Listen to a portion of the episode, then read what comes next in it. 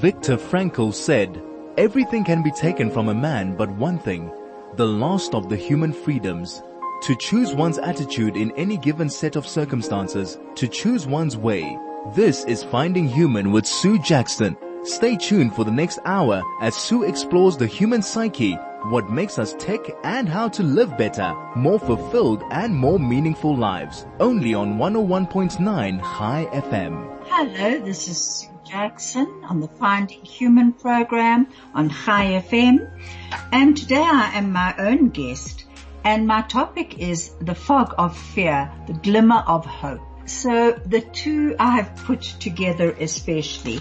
For the last few weeks, I have felt joy, amazement, fear, panic, anger, frustration, bewilderment, confusion, and like many of you, like post-COVID exhaustion, and then gratitude, hope, and relief. So what does glimmer of hope mean? And if you look up in the different dic- dic- dictionaries, the one says a glimmer of hope is the belief that there is a slight chance that something positive will happen, a slight indication that something may improve, succeed, or turn out for the best in the end. And then it says fans clung to the glimmer of hope. And I think that's often what we are doing. And what about the fog of fear? What is this fog of fear? And and also the the uh, dictionary says it's a state or a cause of perplexity or confusion. Or it's bewildered. She stared at him, confusion fogging her brain. It's a tiny uh, cloud of tiny droplets suspended in the atmosphere, reducing visibility to below one kilometer. Now, I know that unbelievable fear of that, of fog. I remember going up Van Rienen's Pass and there was, the, the mist was very, very low. We could not see anything in front of us. And yet the traffic carried on moving. They hadn't closed the pass.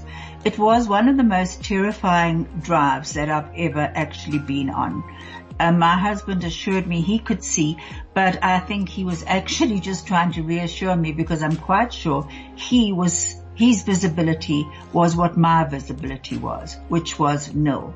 But at the same time, it showed me how we often need to be one another's light.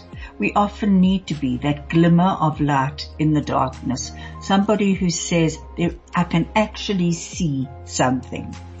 And this week, I, I had quite an, a, a fascinating call from a friend of mine who told me about uh, one of her relatives who had arrived at Oliver Tambo Airport and from overseas. She lived overseas, and she said she could not believe that she was actually engulfed in almost a feeling of toxicity. And uh, she said she, there was fear everywhere. And when she got into the taxi to go to her destination, she said there was this feeling of fear that went on and on.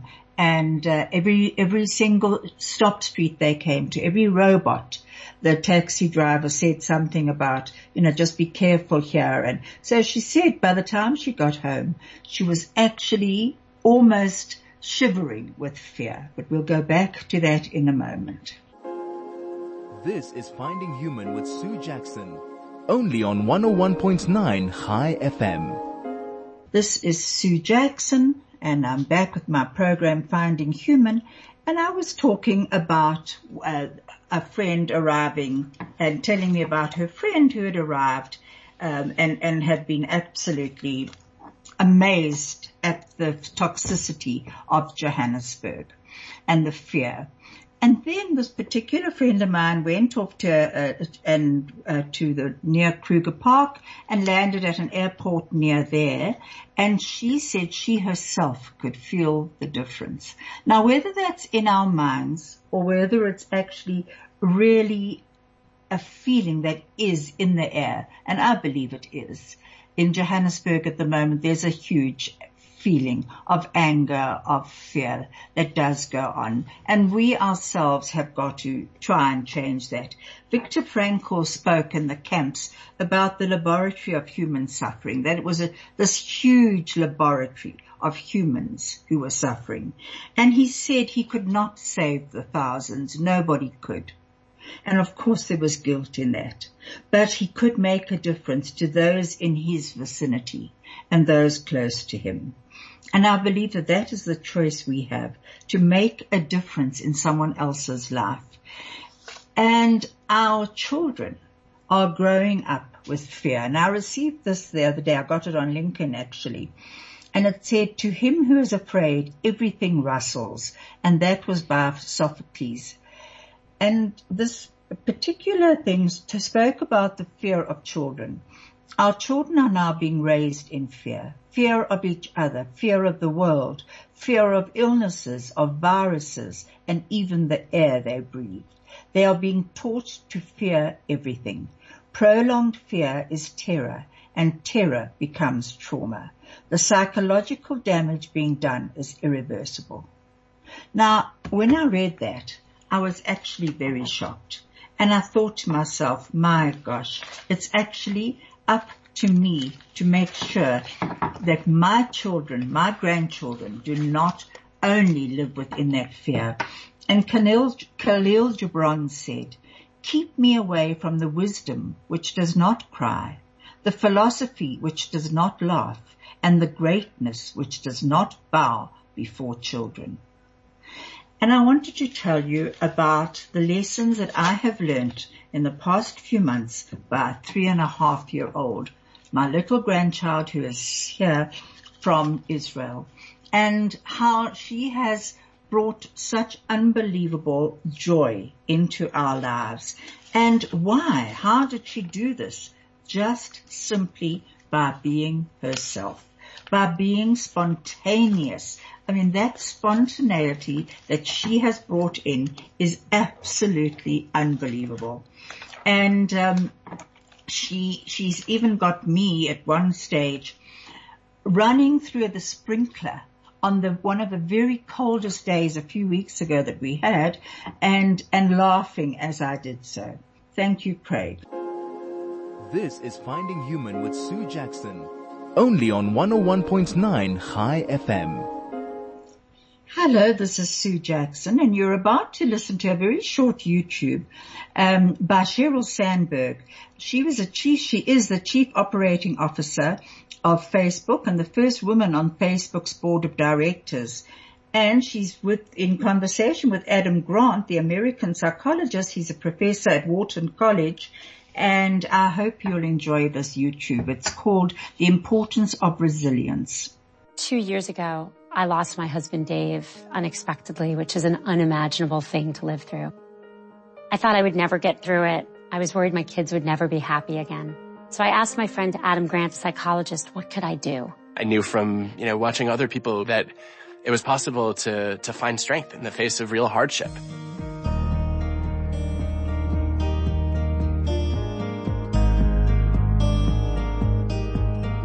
When I lost Dave, it felt like I was sucked into a void, like I couldn't quite breathe or think.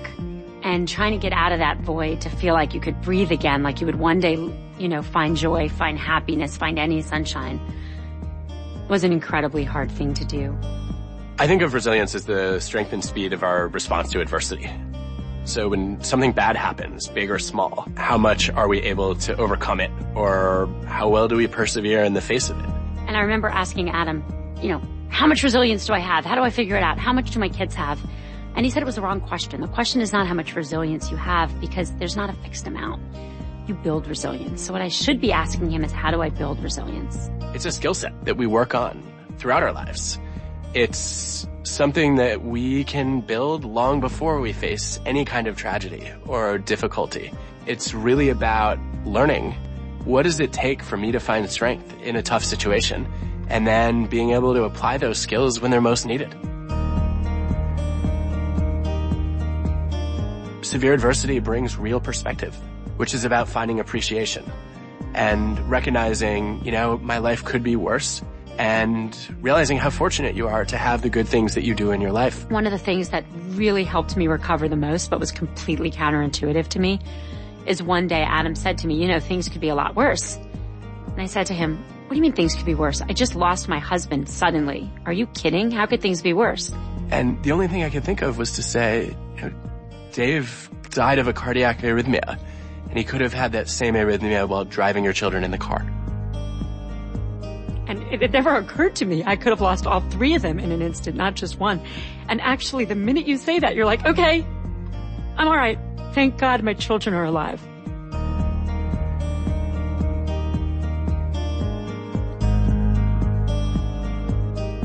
And so even through this loss, I know I have so much to be grateful for. My own health, my children's health, every birthday, every dinner, every minute.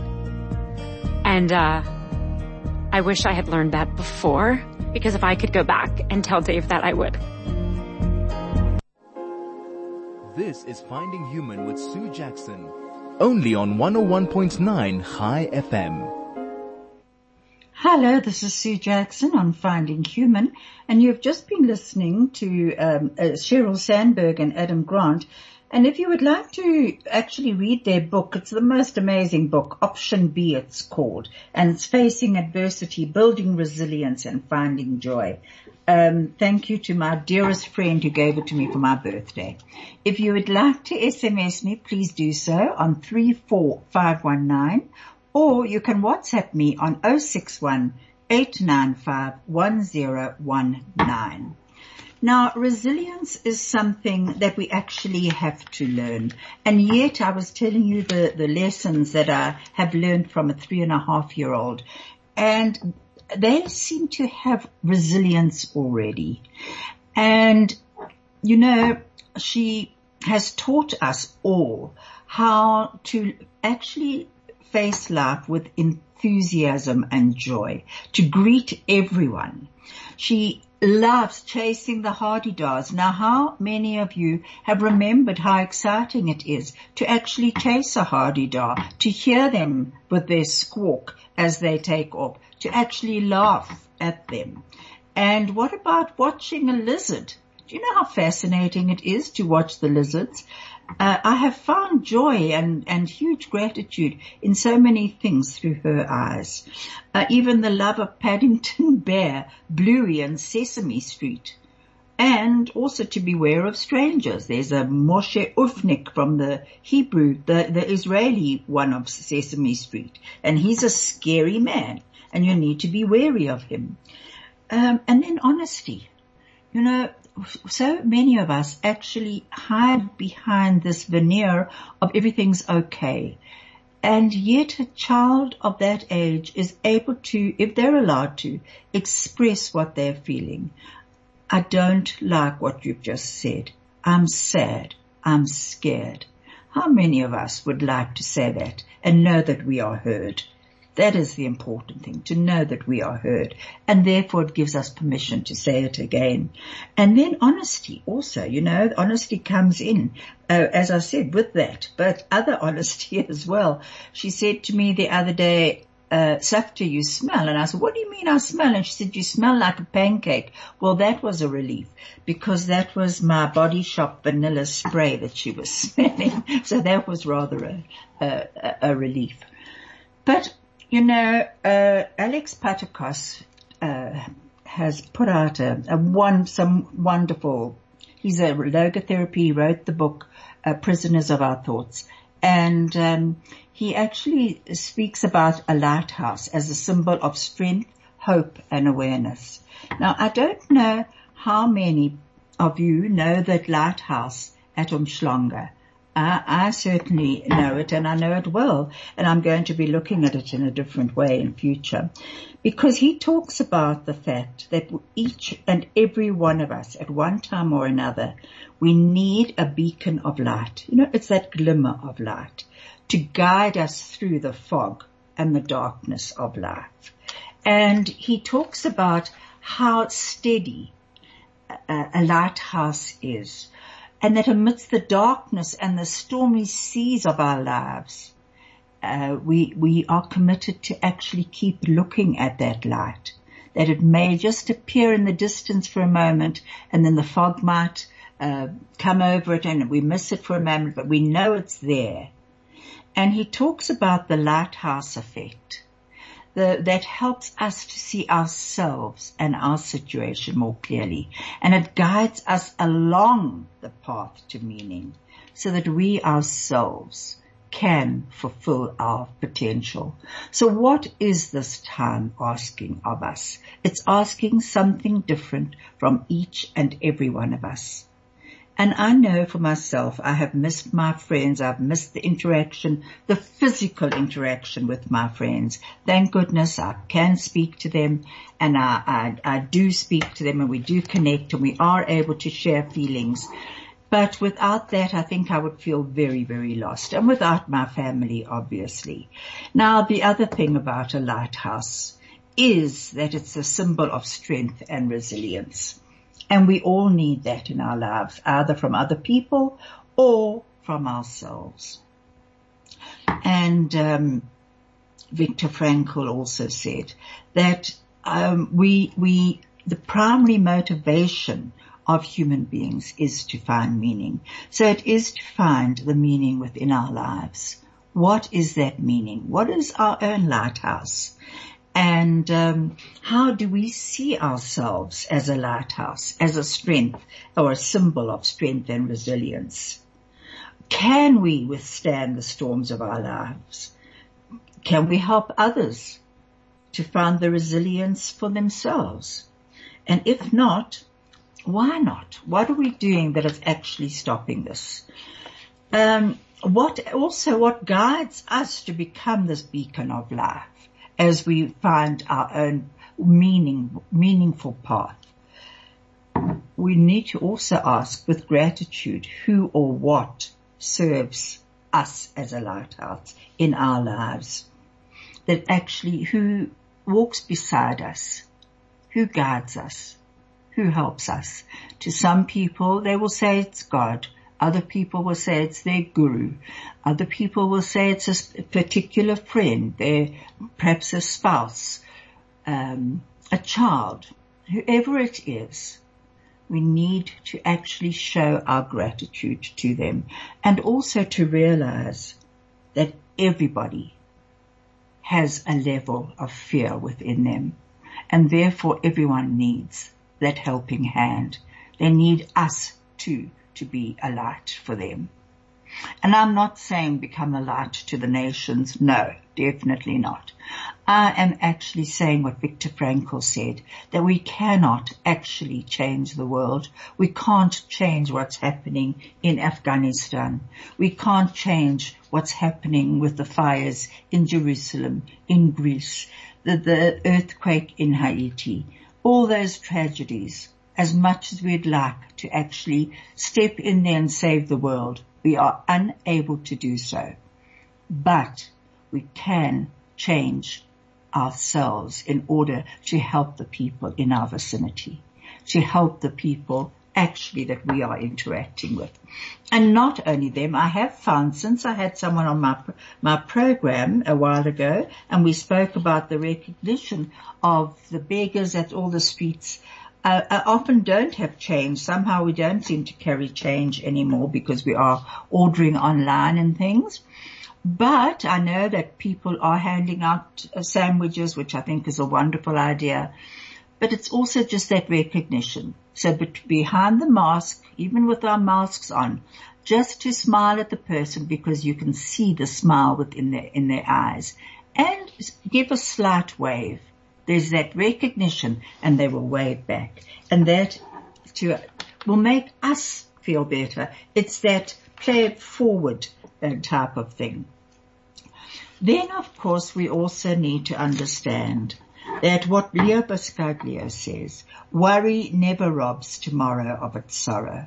It only saps today of its joy.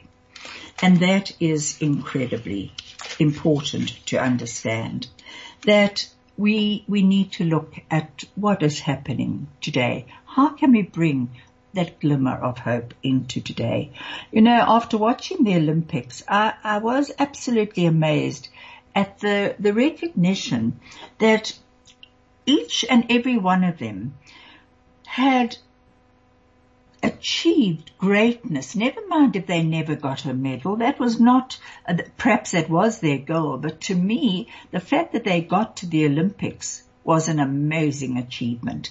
And the pain and the agony and the disappointment to get there along the way, and yet to go on again doing it.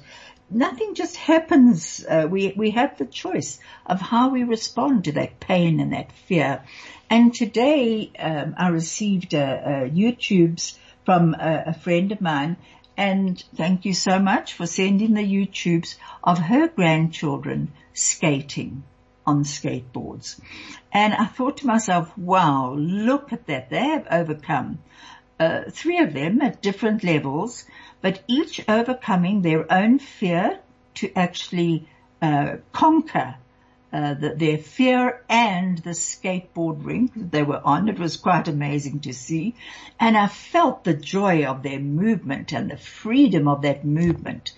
And these these children are all going through the same Uh, feelings that the other children are going through. If you talk to your grandchildren or other children, you'll realize that so many of them are in pain at the moment, the pain of fear, the pain of confusion, the pain of not knowing what tomorrow holds. And we need to be their beacon of light. We need to actually show them there is that hope at the end of the tunnel, and that we will all get through this together. And I think that is what is very important, this connectivity, to actually, as uh, Sheryl Sandberg says, to build resilience in adversity. Um, that is unbelievably true. Now, the other thing that I needed to talk about was how often have you spoken to someone, and this is incredibly irritating, and you're telling them a story, and they suddenly come in with what I call the comparison effect. Perhaps there is such a thing, I'm not sure. But this comparison effect is something that comes in, and as you're telling the story, you can see they have stopped listening because they're so busy thinking about what they want to tell you about their own story or about someone else's story in order, in order to almost top yours. So if you're talking about something that's worrying you, they will tell you, or something that's happened to you, you will hear from them something worse that's happened to a friend of theirs or, or to themselves. So in other words, there's no empathy there. There's no empathetic listening. And that is what we're required to do at the moment to our friends and to our family, is, is to actually hear what they are saying, not to try and make out that you, that what you are, what they are going through is worse than what you are actually telling them. And I found this so often in pregnant women. I don't know if you've ever noticed this. Well, lately they're not all gathering outside schools and things, but when they used to, it always amazed me, this conversation that used to go, um, oh, you're having a Caesar. Oh, my word. Oh, my gosh, I must tell you what happened to me. And the next minute you're hearing this horrific story going on to these poor women who are about to have their own babies. You know, it's time to actually stop it. Stop this comparison effect. Stop it and listen. Absolutely listen. There's also what's called the mum effect. And I actually quite like this, the mum effect. It's called minimizing un pleasant message. And this comes from that Option B book by uh, Sheryl Sandberg and Adam Grant. And it's, it's how we are inclined to minimize. So if someone says to you, you know, I'm, I'm actually really having a very hard time at the moment. I'm very depressed and, uh, Um, things are not going well, and you say, yeah, well, you know what, they could be a lot worse, you know, let's just face it. Do you know what's happening in Afghanistan at the moment? Do you know what's happening um, in uh, wherever? Wherever you want to find something worse that's happening, they will they will do this minimizing effect, and often it comes through with loss. So if someone is telling you about loss, this mum effect will come in. And they'll try and change the subject because they don't want you to talk about this. Perhaps they think it's too painful, instead of actually recognizing that, no, what you're asking of them is actually just to hear you. And in this time of COVID, how can we help one another? Because let's face it, not everyone is, thank goodness, coping with the loss of a loved one, but everyone is coping with the loss of normality at the moment. There is no normality. And when people say this is our new normal, there's no such thing as a new normal. Because every day it changes, first of all. And secondly, we are humans. We are meant to connect with one another. We are meant to actually walk beside each other, greet each other, talk to each other, share each other's experiences. So this is not normal, to be isolated and, and, and have to actually find your own strength. No, it's not normal. So the mum effect is, does not work for us. We need to get away from that and allow people to actually voice their, their feelings, their feelings of anxiety, of fear. Not suddenly to say, oh yes, but also you must be grateful for such and such, whatever, which certainly there, of course there's a place for it. And Viktor Frankl also once spoke, uh, somebody came into him, and a, a man who had lost his wife and family in the Holocaust. And he said to Viktor Frankl that he didn't believe that he could ever go on. And Viktor Frankl said, um, how would your wife have accepted this? How would she be able to go on? And the man said, oh, I, I don't believe she, she could have. It would have been heartbreaking for her. And Viktor Frankl said, and therefore you have taken it on. And it's you who has gone on living and will find meaning in the fact that you, that she has been spared. This is Finding Human with Sue Jackson, only on one oh one point nine High F M. Hello, this is Sue Jackson, and we're about to hear um, a, a YouTube. Uh, we're now going to be listening to a short YouTube on Taking Back Joy After Trauma with Sheryl Sandberg and Adam Grant. About four months after Dave died, I went to a bar mitzvah, and I was with childhood friends. And one of my friends, Brooke, took me onto the dance floor, and we were dancing. And for like a minute, it was just amazing. And then I literally burst into tears on the dance floor. At first, I didn't know what was wrong. I thought I was missing Dave, but I'd been missing Dave for months, and this felt different. And then I realized I had felt happy for one minute. And then I immediately felt so guilty that I felt any happiness, any joy, that I just crumbled.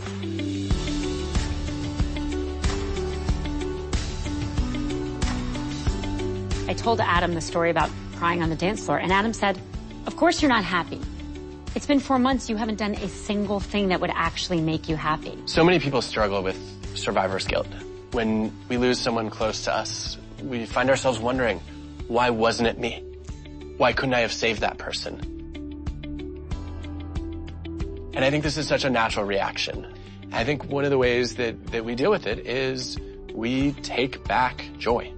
For a lot of people, this is about taking back the things that they loved before they lost a loved one or a job, and sort of reclaiming and saying, look, I, I'm going to give myself permission to enjoy these these small things, because happiness is really the frequency of positive experiences, not the intensity. Adam made another suggestion. He said, write down three moments of joy every night. Every night before I go to bed, I write down three moments of joy, and they can be really small. But what happens is that because I'm noticing those three moments of joy, it makes the whole day more joyful.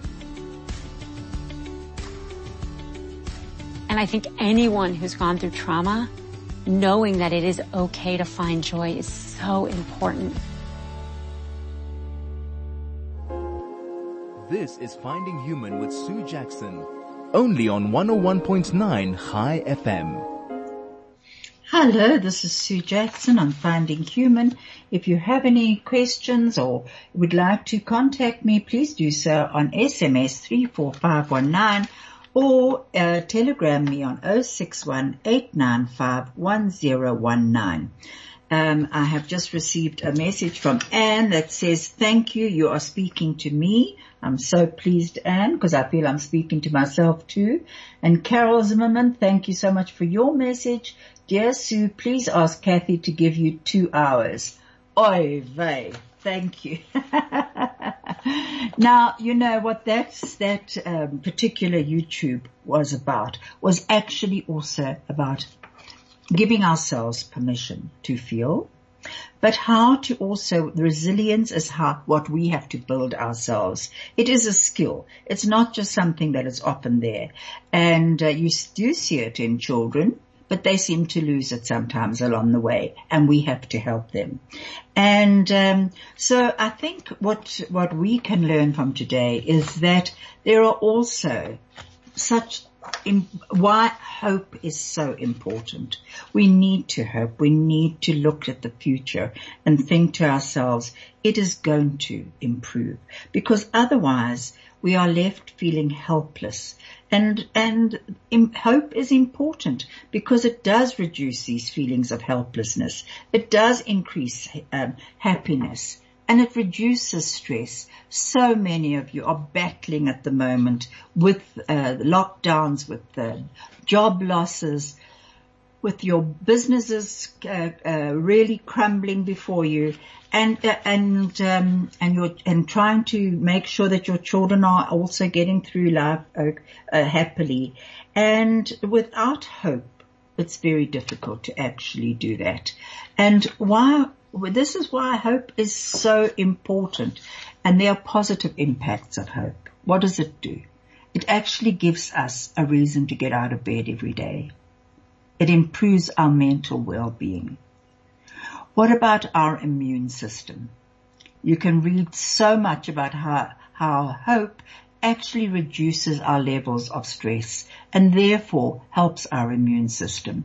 And it also It improves our sense of self, self-belief, our own sense of confidence, of actually realizing we do have a place in the world. Yes, we do. We, there is something we need to share, and let's share it. Let's connect and share it.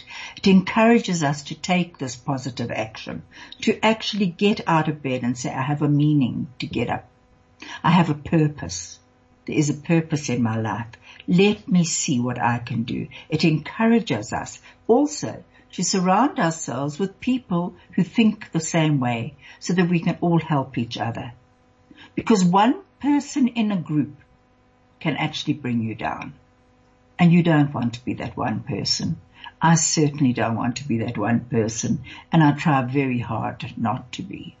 And of course, the positive impact of hope is also that it does create opportunities, and it does reduce anxiety. And sometimes we actually need to change things in our lives to bring this um, this this hope in. And how do we actually even this time of, of um, the pandemic has also asked us, Um, who are you? Who do you want to be? And um, as Socrates says, know thyself, and to thy own self be true.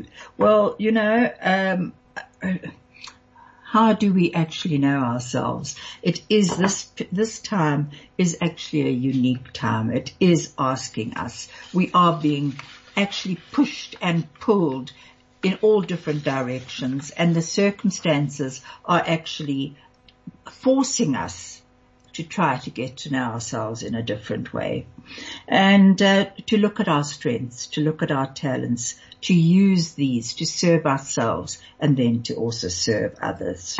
It's also looking at our weaknesses, to acknowledge our weaknesses and to see how we can change. Is it an easy time? No, it definitely isn't. And you know, there was one thing that really worried me, and I, I, I'm, I'm going to have to look into it. Why? That I was watching uh, the the, um, t- uh, the um, what was going on at the the airport in Afghanistan, and everyone trying to hold on to the aeroplane to escape. And it was mostly men. Actually, I think it was all men. And what worried me terribly were, where are the women and the children? And it was a, a worry that really kept me awake last night until this morning. I said to myself, you cannot actually hold that worry all day. You can't do anything about it. So well, what can I do? I can actually pray for them if I want to. And that I do believe. I do believe in Tehillim, in, in Psalms. I love David's Psalms. And, um, and I believe that's where we can help. This is Finding Human with Sue Jackson, only on one oh one point nine High F M. Hello, this is Sue Jackson on Finding Human, and I was uh, uh, talking about getting to know ourselves, and Viktor Frankl said, live as if you were living already for the second time, and as if you had acted the first time as wrongly as you're about to act now.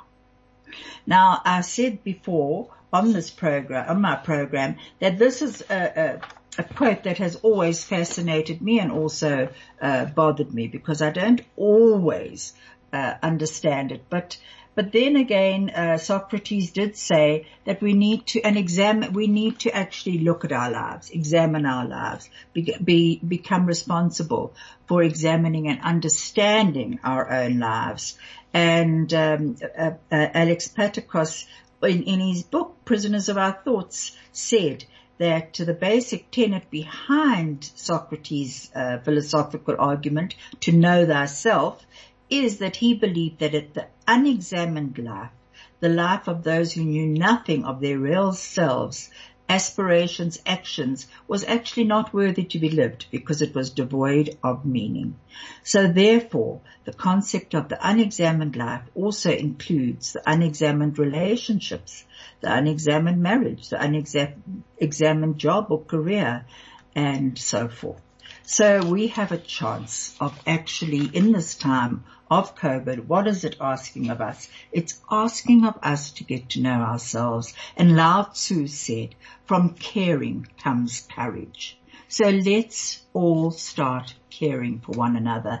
Another wonderful quote that I want to say, give you, is from Vincent van Gogh, and he says, though I am often in the depths of misery, there is still calmness, pure harmony, and music inside me. So whatever that I love, and just thinking of music, we need to know what are the experiential things that actually give us joy in our lives. Are they music, nature, friendships, what books, reading, gardening, uh, listening to podcasts? We are incredibly fortunate to to have a library at our fingertips at the moment, uh, with YouTubes. And what what is it that actually keeps you going? We need to know what it is.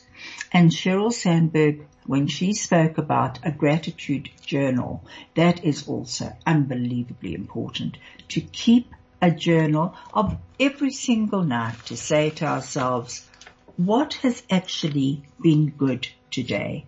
What, what has kept me going? Brené Brown said, sick of being afraid. What we experience allows us to be vulnerable. It's part of our uniqueness.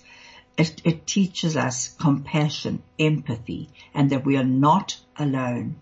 And she also says, share stories, know one another. And I think this is so important, the storytelling. I mean, that's that's what people used to always do. And uh, I, I actually, I miss that story time. You know, I was at boarding school, and we used to share a lot of um Uh, of, of time, of, of, um, unbelievable storytelling time of our lives. It was just too wonderful. And thank you, Judy. This has just come through from Australia. She says, um, uh, please invite today's guest back again. You are my greatest fan. Very uplifting and supportive. And then from uh, L R, uh, uh, I suppose you pronounce it Nost, K N O S T, comes this saying, do not be dismay- dismayed by the brokenness of the world. All things break and all things can be mended, not with time, as they say, but with intention. So go, love intentionally, extravagantly, unconditionally. The broken world waits in darkness for the light that is you. That is beautiful. Thank you so much, Jude. And on that, I'm going to have to um, uh, actually end, but I would like to end with this. And God said, love your enemy. And I obeyed him and loved myself. Khalil Gibran. Please go find your own mem- your own meaning in your life, your own purpose. Know that you are unique, that you are loved, and you are special. God bless. Thank you so much.